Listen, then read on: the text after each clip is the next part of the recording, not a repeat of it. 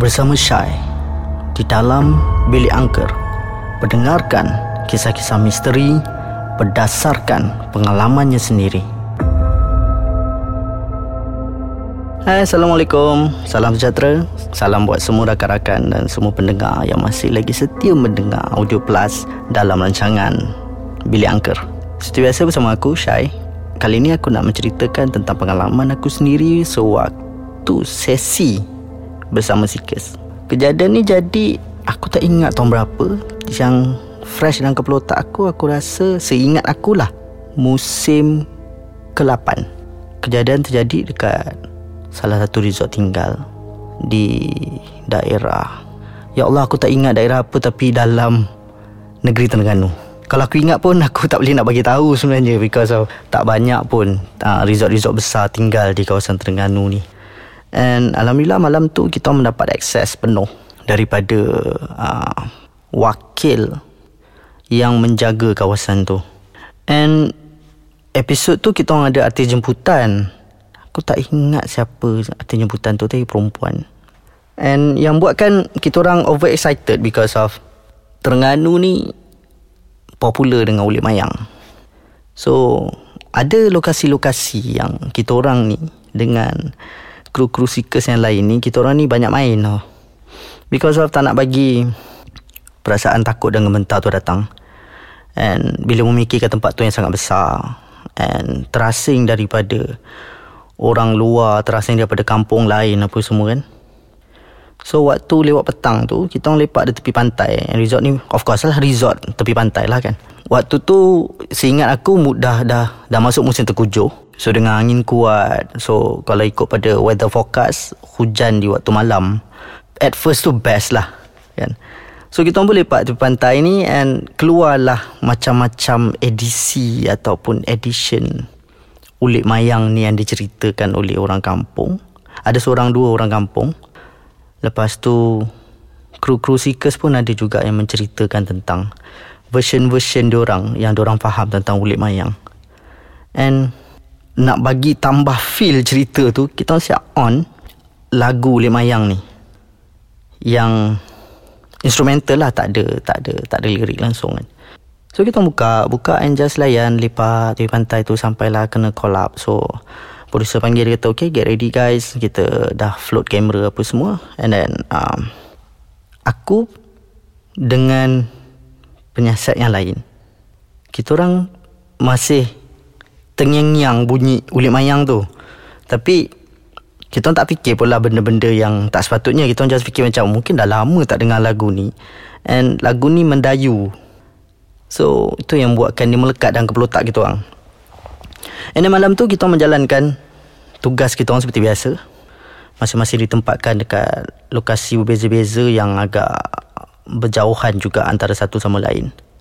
Yang aku ingat, seingat aku lah waktu tu, tempat yang aku duduk ni, memang aku boleh nampak apa nama ni, artis jemputan tu dia berada betul-betul bertentangan dengan aku cuma jarak dia dalam mungkin ada dalam 70 80 meter macam tu ataupun lebih daripada itulah tapi aku still boleh nampak dia. Because mungkin dah aku dah terbiasa duduk dalam gelap dan menyesuaikan mata aku dengan keadaan sekeliling dalam dalam tempoh yang cepat. So aku duduk tengok dia aku tengok tengok tengok tengok dia kan. Tapi pandangan aku tu terhadap dia semakin berubah menjadi objek yang lain. And aku terus macam ambil pasal kita orang sebagai penyiasat, kita memang dibekalkan walkie-talkie tapi kita tak perlu bercakap dekat walkie-talkie pun. Tapi pasal dia punya orang kata apa? kelakuan yang spontan tu aku terus ambil walkie-talkie dan aku cakap macam okay, visual aku sekarang ni artis ni aku nampak dia bersanggul And sosok badan dia lebih tinggi daripada yang sepatutnya lah. And aku pun buka spek, aku gosok-gosok mata. Aku still nampak yang sama. So aku nampak sanggul, aku nampak dia punya dia punya bayang sanggul dia tu yang tengah goyang-goyang. Sikit je goyang dia. Siapa yang pernah pakai sanggul tahulah kan. And badan dia macam tengah berlengguk tapi dalam pergerakan yang sangat kecil Yang kata apa Kalau sekali kau pandang tu Kau tak nampak lah Dia tengah berlenggok tu So aku macam Okay lah aku diam lagi And then After that The sound of Lagu Lek Mayang tadi tu Datang balik tau. Dia sayup je. Terus dalam kepala tak terfikir kan Oh orang bagi tahu Kalau benda sayup maknanya dekat ni. Kan kalau benda Kalau suara tu jauh. Eh macam mana? Aku pun tak ingat dah. Ha, So kalau macam Bunyi sayup Maknanya dia dekat. Kalau bunyi dia kuat dan nyata Maknanya dia jauh. Ah Macam tu. So aku macam Tempat ni Dia punya sejarah agak menarik.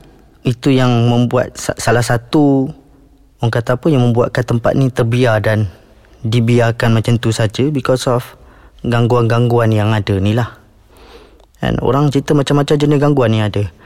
Um, Dialihkan Siapa yang sewa duduk chalet situ Masuk tidur di chalet lain Bangun di chalet lain Apa semua kan.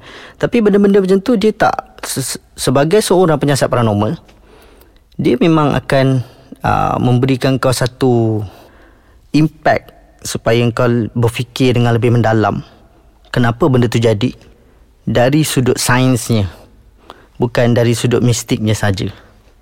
And sound lagu Lek Mayang tu masih lagi kedengaran. Cuma dia sayu, mendayu kan. And then aku just dengar artis jemputan tu menjerit. Men- menjerit yang memang kau tahulah tu adalah nada uh, yang agak takut lah. So dalam masa sama aku dengar orang batuk di sekeliling aku ni. Aku dengar ada suara batuk lelaki dan suara batuk perempuan. And then aku dengar daripada walkie-talkie uh, Bass bagi tahu partner aku waktu tu Izora dan juga Bill Azali both of them tengah terbatuk-batuk and Izora dia memang ada uh, asma tak laku asma. So dia dah down dulu tau. So dia ditarik keluar and dibawa terus pergi ke klinik. Dia memang dah macam tak boleh bernafas lah. So Diorang terus keluarkan dia. And tinggallah kami bertiga saja dalam lokasi tu. Jadi aku, Bill dan juga artis jemputan ni. So aku dengar lagi di walkie-talkie orang ni tengah duk nego dengan artis jemputan ni untuk macam suruh dia stay jangan pergi ke mana-mana because takut. Dia kau duduk dalam gelap and kau duduk dalam kawasan bangunan tinggal dah bertahun. Bahayanya adalah bukan pasal kau takut entiti tu cakar kau ke, sorok kau ke. Dia bahayanya lebih kepada Mungkin lantai tu dah reput Kau tak perasan Kau jatuh dalam lubang Because of tempat tu gelap kan So yang arti jemputan ni Memang dia bagi tahu Just Dia nak keluar daripada lokasi Dia tak nak duduk dah So yang base Memang duk bodek dia lah. Macam Tak apa you tunggu sekejap Tunggu sekejap kan You dekat dengan Syai So you boleh nampak Syai Aku boleh nampak dia Dia tak boleh nampak aku Because dia dalam satu kawasan. Um, Dia macam Kalau kau perasan Kantin sekolah. Kan dia ada kawasan yang memang orang yang menjual duduk belah dalam dia ada window sahaja untuk nak ambil duit ataupun nak bagi makanan kepada pelajar. Uh, so aku berada aku dengan hati jemputan ni berada dalam situasi dan lokasi yang macam tu maknanya hati jemputan ni berada di dalam ruangan yang ada kotak kecil untuk orang hulurkan makanan ataupun nak ambil bayaran. Dan aku berada di hall yang besar. Aku boleh nampak dia tapi dia tak boleh nampak aku. So dia duduk panggil nama aku tau. Dia kata Syai Syai Boleh tak datang sini? Boleh tak datang sini? So aku just bagi tahu dia macam um, Apa kata kita semua Tenang dulu Relax sekejap Because sekarang ni tempat ni dah jadi bising Because of Kita yang buat bising tu. Apa kata kita lepak sekejap And Tutup semua torchlight. Kita duduk sekejap dalam gelap And kita tengok balik sekeliling kita. Because of kat situ malam angin kuat. Lepas tu hujan renyai-renyai.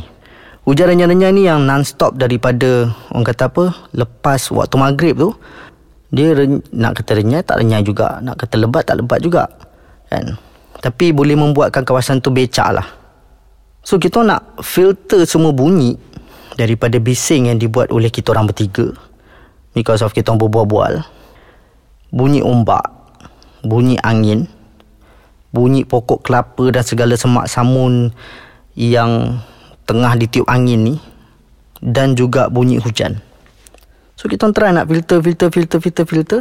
Mungkin uh, Atas pengalaman sendiri Aku dah terbiasa untuk filter benda-benda ni. So bila aku filter Walaupun tak seperfect mana Aku dapat buang semua-semua bunyi.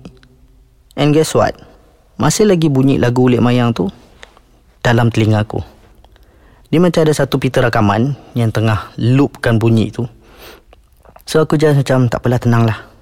Tenanglah. Padahal muka. Tadi petang Kau nak main sangat Ulik Mayang kan? Siap ada yang melakonkan Adingan Ulik Mayang ni. Lepas tu Diorang keluarkan aku punya second partner Which is Bill. Diorang keluarkan Bill. Because Bill kata dia dah tak selesa dah batuk non-stop. So tekak makin kering apa semua kan. And dia dikeluarkan. So sekarang ni tinggal aku dengan Artis jemputan tadi. Dan kalau korang nak tahu apa nak jadi Apa akan terjadi lepas tu Kita akan bersambung di part 2 nanti di episod akan datang